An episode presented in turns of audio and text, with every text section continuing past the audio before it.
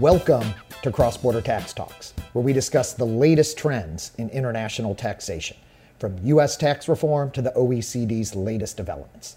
I'm Doug McHoney, PwC's U S International Tax Services Leader. You can find these podcasts on YouTube at youtube.com slash Doug McHoney. On this week's episode of Cross-Border Tax Talks, we're in PwC's brand new studio in Washington, D C, in our just constructed New York Avenue office, where today I'm honored to have Will Morris back on the podcast. Will is PwC's Deputy Global Tax Policy Leader. Will was appointed Chair of the American Chamber of Commerce to the European Union in Brussels, and also Chair of the Business and Industry Advisory Committee, known as B I A C, to the O E C D in Paris. Will, welcome back to the Cross-Border Tax Talks podcast. Doug, thank you very much for having me. And can I say, great to see you in person. It is great to see you in person, Will. Well, Will, as our global tax policy leader, you traveled as much deputy as your de- as our deputy global tax policy leader.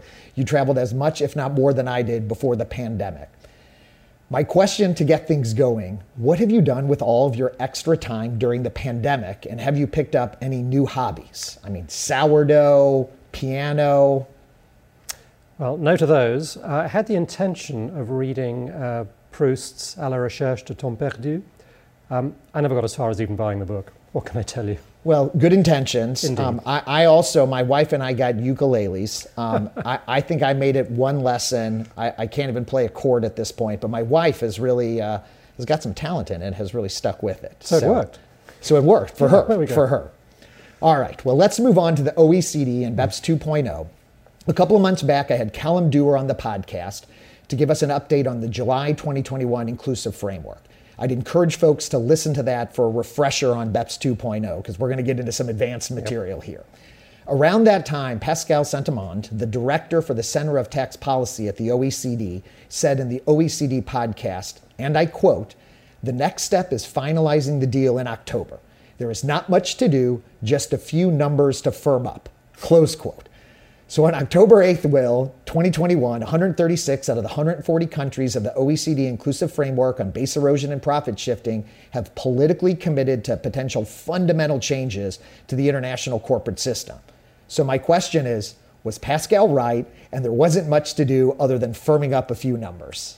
Um, was it quite as simple as, as portrayed? Um, no, and obviously we'll get into that. This was a political agreement, uh, and you know I think that we we should acknowledge that uh, and you know give the O E C D credit, give Pascal credit um, for pulling it to this stage. But to say that everything is decided, again, as we'll see, um, is perhaps to overstate it slightly. Well, a lot of us in the U S have been very focused on U S tax reform. Yeah. I mean, just everything that's been going on between the House Ways and Means proposal and the Wyden proposal. And I feel like as I'm out, you know, around the country and on Zoom calls, whichever the case may be these days, yeah. there's just a lot of focus, for particularly for U S multinationals, on U S reform. Before we dive into some of these details and some of the numbers that were actually firmed up as part of this most recent Inclusive Framework, why is this important for taxpayers, practitioners, others to, to pay attention to? And you know, I just really feel like it might be more on the back burner than it probably should be. Right. Um, I mean, it's a great question. And you know, I, I spend my life, and I say this without uh, any rancor at all, I, I spend my life as um, uh, sort of feeling like the third wheel on this stuff. Um, you know, this project has been bookended by T C J A uh, and now by the reconciliation process. And it is completely natural that large U S taxpayers pay a great deal of attention to what's going on uh, in Washington, D C. Um, I, I think we can sometimes get a bit wrapped up in the details, but you know, this is the primary taxing jurisdiction. The O E C D looks like a long way away. Some of it seems like real-time, inside baseball stuff. You know, why do I need to know these details? Um, a lot of people make the point that the O E C D does not itself have legislative ability, unlike the Congress. Um, so it all seems just, you know, sort of, yeah, we get it's important, but but this is actually more important. Well, you know, this has now been cooking for four years. Mm-hmm. Um, there's a little more to go, to be sure, but we're getting close to the stage where some of this stuff is going to matter. And if you're a U S M N C doing business in one hundred countries outside the U S, this is going to affect you probably in all one hundred of those countries, and it's going to affect you potentially on Pillar One, even if you're not in that top one hundred. It is probably going to affect you on Pillar Two, even if GILTI is a quote-unquote grandfathered compliant, whatever you want to call it, regime. So you need to pay some attention to this. Completely understandable you're watching Washington, but save a little bit of bandwidth for what's going on outside, because this will have a huge impact. Right, and and I'm with you on the the with Pillar One, and we'll dive into some of the specifics. But you know, Pillar One generally will impact the one hundred largest companies, and we'll we'll talk uh, about directly, directly, yeah. directly. But but Pillar Two, you know, could impact directly everybody. And to your point, whether you are a U S M N C with one hundred subsidi- foreign subsidiaries, or even five foreign subsidiaries, right. or even if you're a foreign-based multinational with the U S subsidiary, subsidiaries under the U S and other subsidiaries, I mean, this really is going to impact everybody. And we'll talk about the globe and some of those specifics. Yep. All right, so let's move on to, to, to Pillar One, yeah. and really want to focus on kind of what's been decided since July. Right. So maybe if you can give us some of the, the highlights or, or lowlights, I guess, depending on what the, your perspective might be or what your position might be. Yeah, so let me jump back very briefly to before July, because you know April is a key date in this. This is when the U S essentially changed the principle underlying this, or in some, in my view, actually removed the principle underlying this. Because they moved this away from being activity-based, you know, um, uh, automated digital services or consumer-facing businesses to this top, you know, sort of the most profitable mm-hmm. companies in the world. Uh, and that was a big change. It, it broke the logjam, to be sure, um, but it did also remove a sort of anchoring principle, a, partly a why are we doing this. But if you don't actually know why you're doing something and what the principle is, it's actually hard to say, well, here's how we're going to do it, because what is it that you're doing? Um, so what has changed since uh, since July? And a couple of the numbers have firmed up, honestly. I mean, we now know that the uh, the ten billion is going to be um, averaging uh, over a period of years. So that's, you know, an attempt to deal with lumpiness. Now, you know, whether that works out pro-taxpayer or, or, or anti-taxpayer remains to be seen. You can envisage a situation where, uh, for example, you're mostly under the margin limit, except you have a blowout year, and then all of those years get pulled in. That may not be fair. Uh, on the other hand, you know, if you dip below one year, they certainly don't want you to miss that. So, so that's one of the things. They have firmed up the amount of residual profit, in quotation marks, not as T P folks understand it, but as defined here, the amount of residual profit to be um, uh, reallocated. They said between twenty and thirty mm-hmm. uh, in the July document. They firmed up at twenty-five, an imaginative number to, uh, to reach. Um, you know, other than that, that there really hasn't been a great deal of movement on this. We think we know a little more about the scope, um, but we're not entirely sure. We know the scope has been narrowed to what we don't exactly know. Regulated financial services we think is narrower than it probably was in the blueprint a year ago. Um, we know that they're worried about FinTech. Um, with what had previously been natural resources, extractives has been, is the new term, which obviously sounds a whole lot more upstream than it does downstream. So we know a little more about it, but we don't know a great deal more about it. So let's unpack a, a couple of those, sure. particularly these ten, the ten percent number on profitability yep. that came up. There has been a lot of discussion about segmentation and yep. what about multinationals that have a number of different businesses, some being more profitable than others. Did we get any additional clarity on that? They talk about uh, um, an averaging mechanism, but there's really not any detail. Right. What, what insight can you provide on this ten percent profitability that's discussed? Yeah, so again, let's just as a baseline here, um, you know, what number is it, what, what income is it that we're talking about? And I think what we do know is that they're, they're going to use the same income base, profit base, if you will, for Pillar One that they're using for Pillar Two, which means that it's kind of new. So you take the audited financials, you break those down by country, maybe break them down by entity, Uh, and in that way, you reach this this profit base. So that it's going to be a slightly different number to a tax number. It's probably it's going to be a different number to a GAAP number or I F R S number. Um, so so that's an important thing to to to start off with. With segmentation, I mean, as with so much of this, um, it, it's a bit sort of reading the tea leaves. Mm-hmm. Actually, it's reading the space between what they actually say, um, because there is a lot of blank space around that. So on segmentation. Um, There are two, two potential types of segmentation. One is business line segmentation, the other is regional segmentation. They do not seem to be in favor of regional segmentation. Um, on business line segmentation, uh, I was fairly clear, fairly clear, I don't want to overemphasize that, a couple of weeks ago, that really they were, what they were saying was, if you don't meet the test as a group overall, but you have a large enough segment that meets the test on its own, so, you know, twenty billion, ten percent, et cetera. The segment in of then itself. The, then the segment in and, yeah, in the segment in and of itself, then that segment will be in. There's been a question raised as to whether there's a sort of intermediate category, which is that an entire group is in, let's say with a twelve percent profit margin, but they have one very large segment which is meets the, the, the twenty billion threshold. Um, and that segment, for example, is, has a fifteen percent profit margin or a twenty percent profit margin. Do you separately segment that very large um, line of business? And again, as I say, a couple of weeks ago, I was fairly clear the answer to that mm. was no. That you'd only go to segmentation if the group as a whole didn't didn't meet it. The language doesn't quite get us there, um, and I think that's you know that's one worth watching. I, I don't think it's a big issue, but it is one worth watching. On the averaging, as you say, who knows? Uh, I mean, you know, is it a three-year period? Is it a five-year period? What does that mean? You know, one of the issue, one of the one of the many issues around Amount A um, is how does this interact with everything else? Because it's not necessarily a static number after the year is closed, because there are a bunch of adjustments which could which could go back in there. A big one is transfer pricing adjustments, you know, just straightforward transfer pricing mm. adjustments. Because again, bear in mind, even though twenty-five percent uh, can be quite a large number for some very large corporations, that still leaves seventy-five percent to be dealt with under transfer pricing. That's residual profit. And then you have everything below ten percent, you know, quote unquote routine profit, which is also subject to transfer pricing. So there can be a lot of movement in the rest of that, which can then go back and affect Amount A.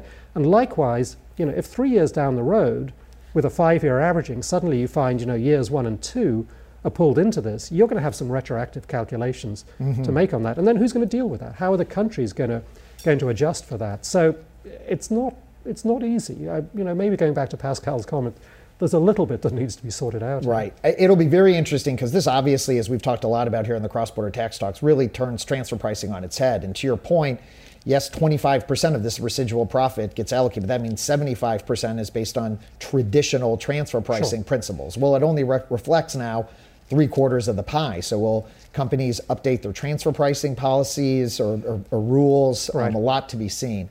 One last question here on, on Pillar One is that I know there was some analysis um, done on which companies may be impacted right. by, by Amount A. And it, and it seemed from some of the initial analysis done from just looking at public financial statements that there, maybe not surprisingly, is a disproportionate amount of U S M N Cs on that list. Do you have any comment or thoughts on that? Well, I mean, there have been a number of people who looked at this now. And, you know, I think it, it seems that you know, if there are one hundred, I mean, that's not a, I, I suspect that's not a scientific number at this point, but if there are one hundred, then sort of forty-five-ish of those are going to be U S corporations. I think what, you know, what we do know is because U S corporations are on balance more profitable uh, than others, uh, particularly once you've taken out, um, you know, some of the accepted things like, like F S, mm-hmm. um, then actually sixty percent of the income to be reallocated Uh, under Amount A is is going to be from U S groups. Now we don't know where that's going because, as we'll talk about in a second, um, you know the ceding slash surrender jurisdictions is a very very uh, undecided point. Um, let me just go back to one. I'm a terribly uh, undisciplined interviewee, as you already know. Um, but let me go back to just one point on transfer sure. pricing, because we say that you know seventy-five percent is is traditional transfer pricing. I think what we have to bear in mind is that as this project has gone along, it has impacted, maybe damaged, but certainly impacted traditional transfer pricing principles. So, um, you know, Amount A is, in a sense, a repudiation of the arm's length standard, and tax auditors will bear that in mind. Um, it's also a repudiation of, tran- of traditional nexus standards. So, you know, the, the nexus standard for Amount A is essentially a sale.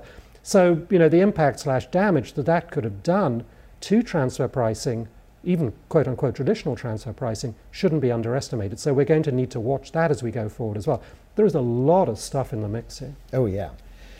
All right, so one thing that they w- was not really mentioned in the most recent Inclusive Framework was related to Amount B. So we'll just kind of put that on the back burner as the O E C D did. Very nice. Important from a marketing and distribution to understand how those that how that income might get allocated. Yep. But they did mention unilateral measures. And so this is a concern for a number of of taxpayers. The U K D S T comes to mind. They have other D S Ts in France. What did we learn about D S or about unilateral measures and D S Ts, and what's going to happen in the, the near future? Uh, if I'm being brutally honest, we got a new form of words um, which told us exactly what we knew before, which is that if the U S does something, the other countries will do something. But until the U S does something, the other countries won't do something. And, you know, there were news stories uh, just in the past couple of days. You know, the French finance minister announces that the Europeans have reached agreement on, you know, the, the, the at least big five European countries have reached agreement on the withdrawal of D S Ts, which essentially tells us that when the U S does something, they'll do something. I mean, you know, there's a there's a dance here, and it, it it's all tied up, uh, as we'll get to again, you know, with the difficulty of the U S legislative process versus a parliamentary process, which can be controlled. But, you know, I think that we will live with D S Ts. Is it possible? Uh, I mean, I know that the U S is trying to engage in, in unilateral discussions, uh, or sorry, bilateral discussions uh, with certain countries, mm-hmm. which might result Uh, in the um, in the suspension of collection, for example, but we're not going to see the other countries, you know, essentially give up those cards until they're certain that the U S, one way or another, is going to act on it. And, you know, I think we have a, a sort of fancy word, harbinger. Um, you yeah. know, I, I think we can see what might happen there. Um, just in the past week, Canada has announced it doesn't have a D S T. It's announced it will not enact a D S T. It won't be effective uh, until one one twenty-four. And if there's an O E C D agreement by that point, it'll never be effective. But if there isn't an O E C D agreement on one one twenty-four, then the Canadian D S T will be effective from from one one twenty-two, which raises some interesting accrual issues as right. well. But, you know, watch for other countries to do that as well. So I don't think we're out of the woods uh, on D S Ts by any means. So um, as we wrap up here, Pillar One, what's left to be decided? Still a lot of open-ended questions, and just uh, maybe some of the, the the highlights of of kind of of still what's left to be decided. Right, we have these basic principles on numbers, but we just don't have any detail at all. Right. So the most important issue, because it is a fundamental political issue, is which countries give up tax revenue. Now you can say that you know you can say all you like. But this is, you know, it's actually the companies that, that you know, will face, face higher taxes. Yeah, but uh, it's actually countries which will give up tax base mm-hmm. um, uh, and therefore tax revenue. Uh, and that hasn't been decided. The U S has a point of view on this uh, and has tried to put forward something which looks at a return on tangible assets um, uh, and, you know, maybe a return on payroll.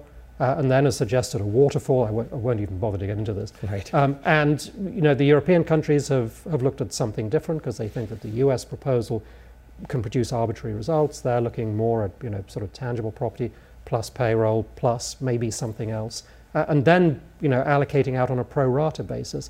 There are some proposals to restrict it to the top eighty percent of, of countries or, or income, to take the small ones out of it. They're going around uh, apparently. going round in circles on this because, hey, it's about money. This right. was always about money. B E P S was about, you know, untaxed income, the, the pot of gold in the middle of the table where every country was a winner and no country was a loser. This is not the same. Right. This really isn't the same. And that obviously makes it difficult. So, you know, on the on, on the surrender jurisdiction stuff, that's that's that's difficult. You know, we still don't have a huge amount of clarity around dispute resolution. Mm-hmm. Um, uh, you know, we know that it'll go to this first panel, but you know, again, go back to my point about winners and losers.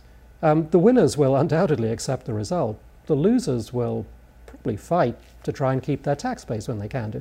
So there could well be disagreements at this first level. It, it then, at least from the blueprint, is meant to go to a second level, not mentioned here. Um, but also, this will require a huge amount of, you know, person power uh, to, to, to make it work. Senior tax officials who really understand this stuff getting together. Can they do that for one hundred corporate groups? I think the O E C D has already been clear. This can't happen for Amount A in year one. Well, okay, so how are you going to do it then? Um, so, you know, the, the, the issues around dispute resolution uh, are very important. You know, there's a, as we've talked about, there are issues around segmentation, there are issues around scoping. Yes, mm-hmm. marketing distribution safe harbor, Amount B, you're right, is way off in the, way off in the long grass. Right. But it, it, it, it tells you that while we have some headlines here, and while we do have a political agreement, which is important to push the technical folks forward, none of this stuff is going to be easy. And then overlaying all of this is that it has to be put into some type of an instrument. They're calling it a multilateral convention. That is an important difference between a multilateral instrument, you know, the B E P S one, because B E P S, M L I, essentially allowed for a mass changing of bilateral double tax treaties. This is a whole new thing. Um, In other it, words, it's not an addendum, if you will. It's, That's it's, probably not the right technical term no, no, to existing treaties, that, right? right? This is a whole that's right. new thing. Yeah, this this is not an overlay on something else to make it happen, to make the changes happen faster. This is a whole new thing, which will create taxing rights, which will need to be also backed up by national law, changing transfer pricing rules. There will be interactions with current tax treaties. How much of the stuff do you build in? Do you build in the rates? If you build in the rates, you have to build in ways to change the rates. How do you do that with one hundred thirty some countries? How do you do it with more than two?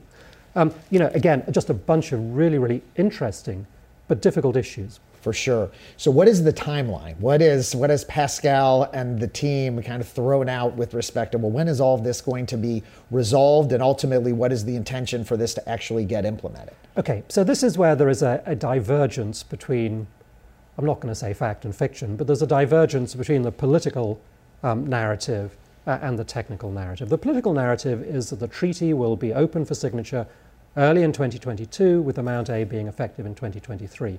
Uh, I, I think honestly, if the treaty is done properly as it needs to be, firstly, it's going to be a long document.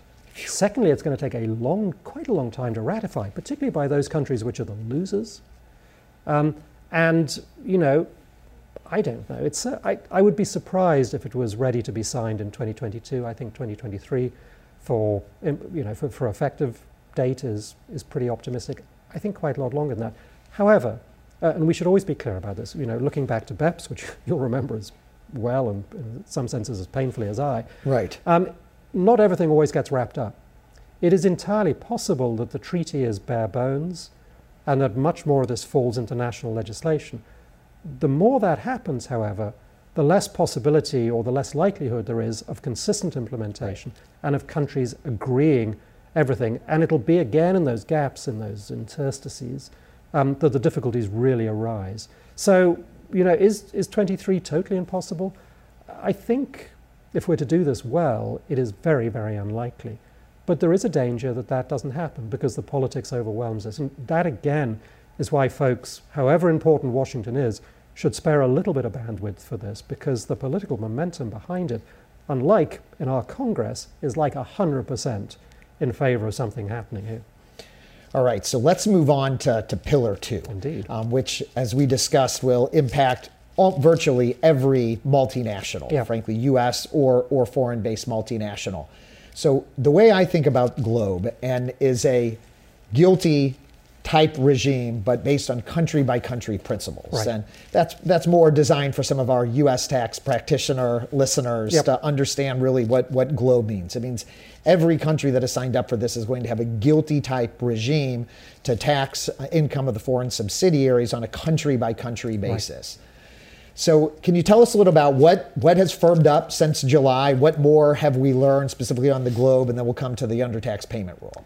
Uh, sure. So um, what has firmed up um, in, in possibly the worst kept secret of, this, secret of this whole project is that the minimum rate is now fifteen percent as opposed to at least fifteen percent. Uh, great. Um, there is, um, uh, I would not put a huge amount of um, uh, confidence in that. Numbers can move whether they say at least or, or whether they don't.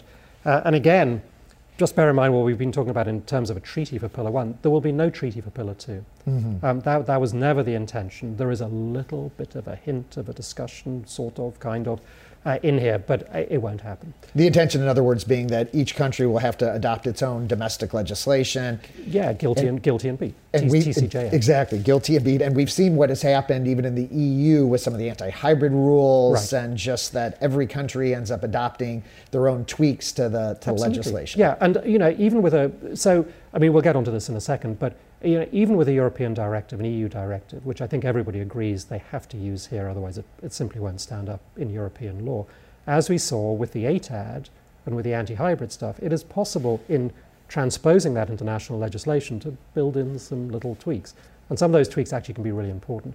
And, you know, I think one of the key things to remember, and this again is, you know, sort of the difference between the politics and the, the practical side of this, is most countries are not doing this to top up somebody else's tax base, particularly if somebody else is the United States of America. What they're doing this for mostly is to protect their own tax base, which means there is always going to be an incentive to focus on, try to bring in the undertax payment rule and therefore deny deductions, rather than ensure that, yes, the U S has a good I I R mm-hmm. and the U S is collecting, you know, fifteen percent across the globe. So, um, you know, we have to watch out very carefully for that. Um, you know, how does that, how does that work out in practice? Well, we'll see. Um, but, you know, I think that with, with Pillar Two, um, as you say, it's going to affect a lot more corporations, you know, anybody with, a, with revenue over seven hundred fifty mm-hmm. million euros. Um, and it could come in a whole lot quicker. So a follow-up to that is, one of the things that Callum and I discussed was Ireland, right? twelve point five percent rate. They had appeared to resist kind of signing on to the initial inclusive framework. Well, Ireland is now on board. One of the things that um, I've gotten a lot of questions from clients, and frankly, I'm still not entirely clear about, well, does this mean Ireland is going to adopt a fifteen percent statutory rate? Does this mean all these other jurisdictions that have a rate at or, you know, below fifteen percent are going to move their statutory rate? And I, I feel like there's been a little bit in, in the media, um, some uncertainty as far as how that's been reported. Can you provide any clarity on that? Uh, well, I can guess, yeah. um, hopefully an informed guess. So uh, yeah, I think Ireland will change its statutory rate. Um, they've made clear they will only change their statutory rate for, um, uh, for entities, foreign entities, um, above seven hundred fifty million euros. So they will keep the twelve point five percent rate uh, for entities below that. And there, there are some indications, although I, I don't fully understand how you get around European law on this one, that they'll also keep the twelve point five percent rate for purely domestic hmm. uh, corporations. Um, you know, we'll we'll see on that. Um, will other countries do that? Chances are they will do. I mean, we've heard quite a lot of uh, chatter, and I'm now not talking about Ireland because one of the one of the things that Ireland has to figure out is is state aid rules. Um, but you know, with some countries in the Far East, for example, um, they have been very clear when talking to taxpayers that yeah, they'll raise the rate to fifteen percent, but they will try to ensure that benefits are delivered uh, in another way. Uh, and in, you know, even in um, even within Europe, there are differences on this because some countries have R and D credits, for example. Right. Other countries have R and D grants, um, and while they try to seek a you know sort of parity between those two things, you can deliver some things through grants. You have to obviously observe W T O rules, um, but those are not as strict as as E U rules. Um, so, you know, one other thing that Ireland said, and this is interesting because it doesn't show up. Some of the stuff shows up in the carve-outs. Um, you know, which have been made considerably more generous. But the Irish finance minister, who does not generally misspeak, did say something when announcing, you know, the fifteen percent thing, that Ireland's R and D regime would continue to, to provide benefits. Um, so is that something that we don't know about? Is that something that, you know, again, we have to read into the gaps? So, yeah, there'll be fifteen percent. I would expect most countries to do that. I mean, in a sense, why wouldn't you? It actually brings you a little more tax revenue, which you can then disperse uh, in other ways, um, should you wish to. Which and, it, and it gives some political cover for those that are looking to, the, to potentially raise right. those rates. But also, interestingly, of course, it, it does somewhat scramble the, the revenue estimates of who wins and who loses under this. Yeah, fair that, enough. Because actually, some of the countries which are you know meant to be, uh, from which it is expected that revenue would be flowing, actually revenue may be flowing into them uh, as a result of this. So, you know, it's it's law of unintended consequences, perhaps. Yeah, and you had mentioned the substance-based carve-out. There yeah. were some additional details in Pillar right. two related to those carve-outs with regards to amounts that will be carved out, but um, like the rest of the document, there was not a precise definition of payroll and tangible assets, and so we'll have to, to wait for that. No, that's right. And I mean, you know, payroll is an interesting one because, you know, does that just mean your wages? Does it include Social Security? If so, just your Social Security or employer Social Security? Uh, other things as well. I mean, we do have, what we do know is what the direction of travel is, which is these things are getting larger. Um, so, uh, you know, a transition period of ten years, which is in business planning terms, just about forever. Right. Um, the amount of income excluded will be eight percent of the carrying value of tangible assets and ten percent of payroll. For the first year, five years, uh, it only declines by zero point two percent. Um, uh, and then for, uh, in the second five years, by so not very much, in other words. Uh, and those become much more generous. I mean, that becomes a much more generous carve-out. Obviously, bear in mind, additionally, the Q B A I could be going in the other direction. And it's it's probably, I'm just going to make a U S comment for a second.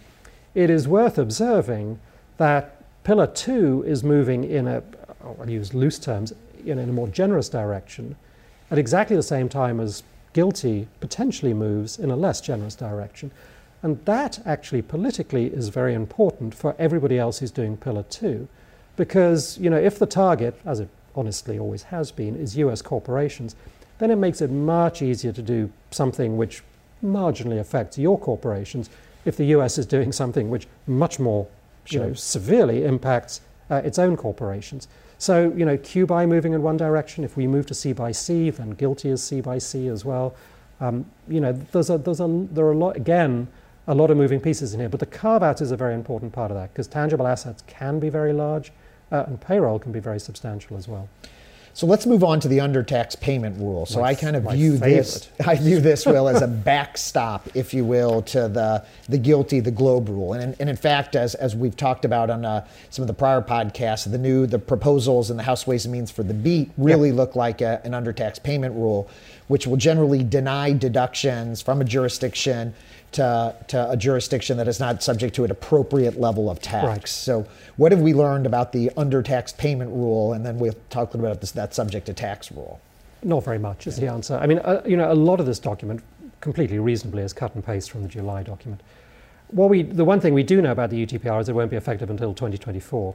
Uh, I'm relatively convinced that none of this will be effective before twenty twenty-four, right. and maybe, maybe further than that. So I'm not sure how, how big of a deal is that. And there's also, there's a little bit of um, stuff in, in a sort of de minimis sense. But I'm going to go back to your, um, you, you know, sort of to your theory of the case, which I'm not sure is completely right, which is that, you know, politically, yeah, to be sure, the U T P R is a, only a backup to the income inclusion rule. They're very clear about the rule ordering. As I said before, however, what most countries want to do is preserve their own tax base, not enhance somebody else's. Uh, and therefore, there will be incentives uh, to apply the U T P R. Now, what they've done is to make country by country into a superfactor for the equivalence of GILTI and Pillar Two.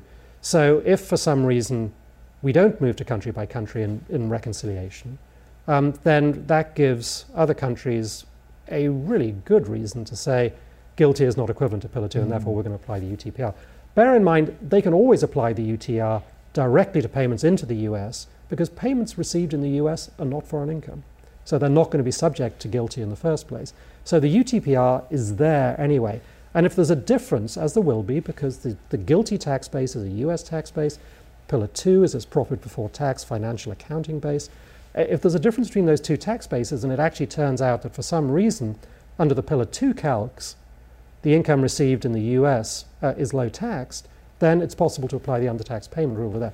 Also, your anti-hybrid example is really important, because, you know, despite the fact that the U S enacted anti-hybrid rules in T C J A, a number of countries have passed rules since then saying, ah, it's not quite the equivalent anyway. Mm-hmm. um, so we're going to continue to apply our, our, our, those rules.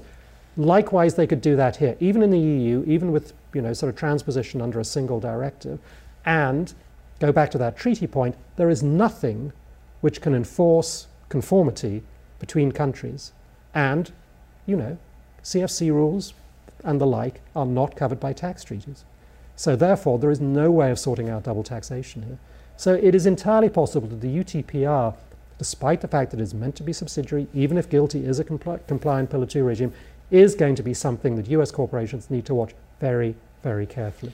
Right, and imagine if that imagine if GILTI is not deemed to be a compliant regime. Just the, the complexity is just will be mind-numbing. Well, and the complexity is going to be mind-numbing anyway. I mean, l- let's be very clear about that, because we have to work out a new tax base. We have to do this for one hundred thirty countries with slightly different rules. Yeah. It's not going to be simple. All right, so one of the other numbers that was firmed up was the subject to tax rule. So uh, do you have any insight on, on that? Yeah, kind, kind of. Um, look, the, the subject to tax rule uh, has always been described as something which will benefit developing countries. Um, you know, because Pillar, Pillar Two, you know, the, the I I R and U T P R, as we've already described them, are going to be complex. I mean, our very last point. And maybe too complex for, you know, some Uh, some tax authorities to handle. So the S T T R was meant to be a simple rule. It looked at a statutory rate with a couple of adjustments. nine percent, okay, well, it's they've, they've taken it to the top end of the range from seven point five percent to nine percent. Still not that high. Um, and the, you know, the African countries, the African Tax Administration Forum, have made the, the point that you know, statutory rates in, in Africa are quite often twenty-five percent or higher than that. Um, so, you know, there's going to be there's going to be a mismatch here. I think the other thing, and you know, again, these these countries have been very clear about this, is the S T T R has been narrowed to the extent that it has almost no applicability. Mm-hmm. I mean, it only applies to countries where there are already bilateral tax treaties. And guess what? Do you know how many tax treaties the U S has with all countries in Africa? Right. A handful. Right. So this is going to be of, of no use to those. So, you know, I think that the S T, uh, S T T R, it, it's one worth watching. You know, at one point, I think probably as we discussed the last time, I was a little worried that this was going to be the minnow that swallowed the whale, um, because it might be blown out. It seems like the big countries have clamped down on it and said, uh-uh, no, no, this is going to be pretty narrow. So a couple of things that we haven't discussed that st that add to some of the mind-numbing complexity of calculation of the effective tax rate, right. How the safe harbor is going to work. Maybe we put that in the context of what's left to be agreed. Still a lot of detail. So uh, yeah. what, what's still left on the plate after this October Inclusive Framework? Sure. So I mean, we, we believe, we've been told, and I think probably we will, see detailed rules, more detailed rules for Pillar Two uh, sometime in November, probably the end of November, probably Thanksgiving Day. In fact, that's in, to a, be, to be that's in a month from where we're recording that's right. this. That's so. right. And it won't be a turkey, just right. to be clear about that. Um, But, you know, we will see more details. But, you know, I think probably we're talking about thirty or forty pages of, you know, sort of fairly generously laid out, rather like, you know, the Inclusive Framework Statement.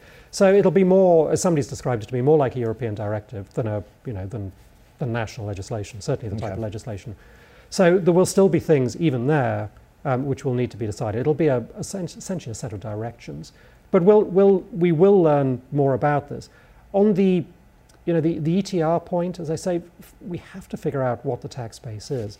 And the big, one of the biggest issues in that is, what do we do about deferred tax accounting? We know that there are a number of countries that are not totally in favor of deferred tax accounting.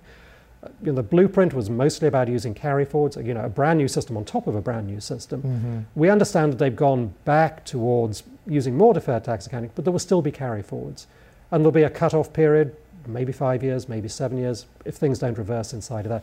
So a lot of stuff around, um, you know, the, the effective tax rate calculation. Safe harbors, again, a very important thing. We know that they're not going to do whitelists. Can they do something which sort of approximates to that? Could they have a provision which says the top country, you know, the, the home country, could, could say, we certify, at least for our corporations, that some of these countries are high tax countries, and therefore you don't need to do the calculation. There are some, in, you know, potentially inventive ways around that, but we've seen nothing on this for quite a long time now. Mm-hmm. Yeah, it'll be interesting to see how those details come yep. together. So what is the timeline for, for, for Pillar Two, or the proposed timeline? The I'll official put it, timeline. Yeah, the official timeline. The happy timeline. Um, the happy timeline is that this will be enacted in twenty twenty-two to be effective in twenty twenty-three. Um, again, based on our discussions, I'll let you um, run the odds on that one. Uh, I think it unlikely. Um, You know, I've spoken to folks in Brussels about this, and you know, they say, no, we're going to follow that. You know, the French hold the presidency of the E U in the first half of twenty twenty-two. They're going to push through the directive. Then six months transposition. I, I did. I, I didn't laugh. That was nice of me not to laugh. But I did say, you know, this is actually quite complex, and you're going to have rules ready to go for people to start collecting this information starting on one one twenty-three. Yes. Um, well, okay, so maybe not. You know, sort of deep in the weeds, technical tax experts on this. You know, I think the earliest the E U could be effective is really, truly, is one one twenty-four, uh, and I suspect it may even slip beyond that. And then, you know, even then, with some of these exceptions we've been talking about, maybe longer than that. Yeah, my concern is is if we end up with a, let's say, a, a principles-based document yeah. in November, yep. and that politically countries feel like they want or need to implement something in twenty twenty-two, yep. that we end up with just really a hodgepodge of different rules and technical rules that will just add to the complexity that we've already discussed. Look, I think that's right. And, you know, we've talked in the past about D A C six. Right. Um, D A C six came in effective, I can't remember what it was, like one one seventeen or something like a one one eighteen or somewhere. But uh, there was a, like a two-year warm-up period before you had to report. Um, it would, it is not beyond the bounds of possibility that some of the reporting on this, uh, indeed maybe even some of the payments on this, get deferred, but it's actually effective from an earlier date, which will, as we know, you know, having me having been in business, you with so many, many, many clients who, are, who deal with this, delaying that does not really alleviate the pain, you know, going forward.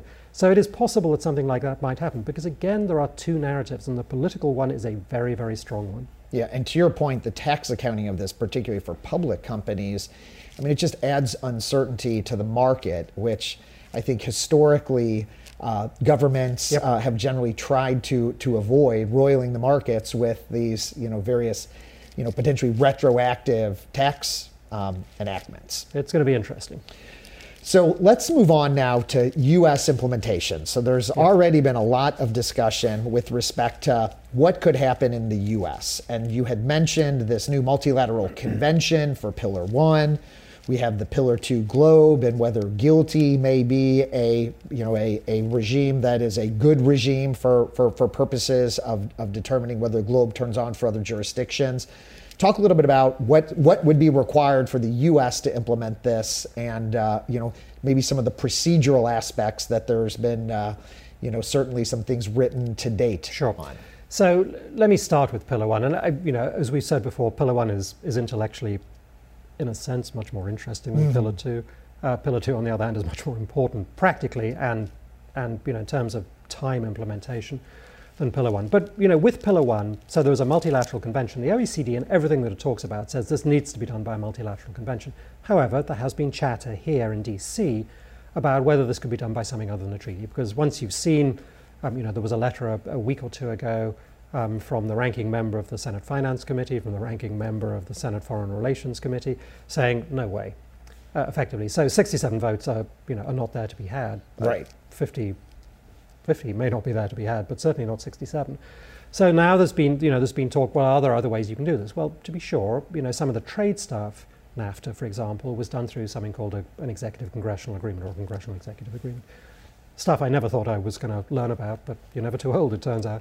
Um, but, you know, that's still subject to the filibuster. So you still need sixty votes. So that's unlikely. So now the, you know, the conversation has turned as to, well, what, what of this could we do um, uh, in reconciliation? And I'm not going to get into what the parliamentarian will or won't say. Mm. What seems to me to be very clear is that you cannot, in reconciliation, if, you've, if you're not doing this as a congressional executive agreement, bind other countries into this.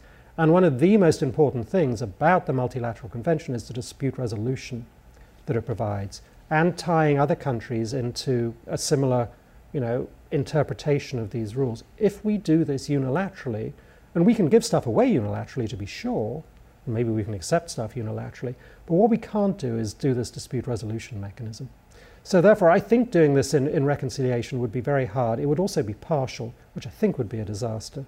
So I, you know, I, I think that it seems to me that the only way through this uh, is to go via the treaty process or, or, or you know, the, or the sixty vote one. And I just don't see that happening. So we are talking about a process which will inevitably have to work itself out, out over a period of time. And that goes back to the point we discussed a whole lot earlier about D S Ts and what happens there. So that's Pillar One. You know, I, I think they'll give it their best shot. Uh, and, you know, we, we have this terminology thing. The U S will clearly sign up for this because the executive branch has the ability to sign. Right. That. What they don't have is the ability to essentially legislate it and, and bring it into force. Um, so we'll sign up for it. Um, that may in turn, um, whether sincere or not, lead to, um, you know, accusations of bad faith uh, if the Congress doesn't move on it. Um, I think at this, people, at this point people have been forewarned, but nevertheless we are talking about politics again. So I think that takes time. Pillar Two, we are not going to lift up Pillar Two uh, and replace GILTI with it, right. or, or indeed beat slash shield with it either. We're going to make our own changes. Some of the changes in the House bill come closer to, uh, to Pillar Two, to be sure. Um, others don't. Right. Um, And you know, I think that there's obviously, obviously the fundamental question here is what happens in reconciliation, if anything. Mm-hmm. Um, but if they move in the direction, if they go towards country by country, certainly if they cut back on QBAI, so it becomes less generous than um, the carve-outs, um, depends on what they do with expense apportionment, depends on what they do with the foreign tax rate haircut. But you know, nevertheless, long story short, GILTI is probably going to be quite a lot stricter um, Uh, than Pillar Two. And indeed, you know, a year and a half ago, the O E C D looked at this, and even then, with a stricter Pillar Two and our current GILTI, they said these are, you know, not dissimilar. Yeah. They're roughly equivalent. So, you know, talking about divergence, there's an interesting question about Shield. Um, Shield, uh, we've heard almost nothing about it. We have almost no details on it, but it does look like it could be quite a lot stricter than the U T P R. If we then apply Shield to other countries, what are they going to do back to us? Uh, again, something something worth watching. So a lot depends, you know, on the on the next two or three months. one of the interesting sort of choreography issues here is that it now seems very unlikely that we'll have a firm answer to this by mid to late November when the O E C D releases its rules. So the chances are the Pillar Two rules will have a guilty-shaped hole in the middle of them, uh, mm-hmm. as they currently have, saying, you know, we just have to wait and see on this. So a lot, a lot will unfold uh, in the next couple of months. Yeah, totally agree with that. And, and we'll see where the reconciliation bill a- a- ends up landing, how that, how they deal with guilty there. What I'm interested, Will, we could end up with quite a showdown if the executive branch decides to move back to your Pillar One point, yep. you know, with just fifty votes in the Senate procedurally, and query if that ends up then going to the courts, which one would, would assume that it would if the executive branch would try to move in that. And uh, it's just fascinating to me, Will, how this has really moved into the forefront of just actual news. I mean, there was a uh, an article on, on uh, M S N that right. actually dealt with tax treaties. I was uh, I was just blown away yeah. by the fact that these very wonky technical issues that we spend our entire careers dealing with are now kind of in front and center of just right. the existing political discussion. Well, Doug, as you know, I am decades older than you are. Um, but you know, at the beginning of my career, tax was definitely on you know page twenty-eight of section right. C, uh, and here it is on the front page. It's it's time to go, obviously. But um, yeah, it, this is. Um, This is really interesting, really interesting. So maybe any closing remarks um, with respect to overall timeline? Um, you had already given us, you know, some initial thoughts, yep. but anything to, to wrap for practitioners and taxpayers and policymakers that may be listening? Uh, policymakers, let's work on the technical details, please, please, please.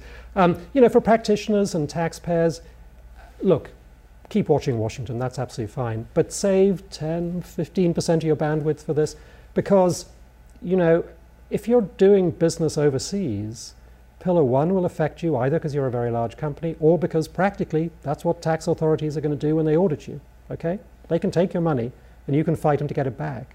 And sometimes they don't observe the, the legal niceties of actually, you know, treaties passing or legislation. So watch Pillar One. Pillar Two, you know, again, you very much have to watch this because what other countries do, and particularly, you know, the small tweaks they build in, could have a huge effect uh, on you. So pay some attention to this. You know, there are plenty of resources available to help you, you know, sort of give you this in, in small digestible pieces while you're watching Washington, but don't think that it's a long way away. It's a body that has no legislative authority, and therefore it doesn't matter, because I promise you it does. Well, we'll see if the O E C D meets its deadlines in November. I look forward to having you back and discussing some more of the details beyond yep. just some of the numbers that Indeed. Have been firmed up. Yep. Thanks, Will. Thank you, Doug. So, thanks for tuning in to this week's episode of Cross-Border Tax Talks. Thanks again to Will Morris, PwC's Deputy Global Tax Policy Leader. I'm Doug McHoney, PwC's International Tax Services Leader in the U S. Stay tuned in two weeks for another exciting edition of the Cross-Border Tax Talks podcast.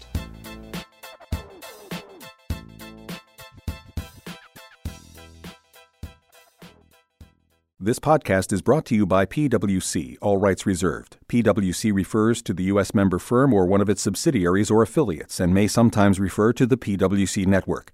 Each member firm is a separate legal entity. Please see w w w dot p w c dot com slash structure for further details. This podcast is for general information purposes only and should not be used as a substitute for consultation with professional advisors.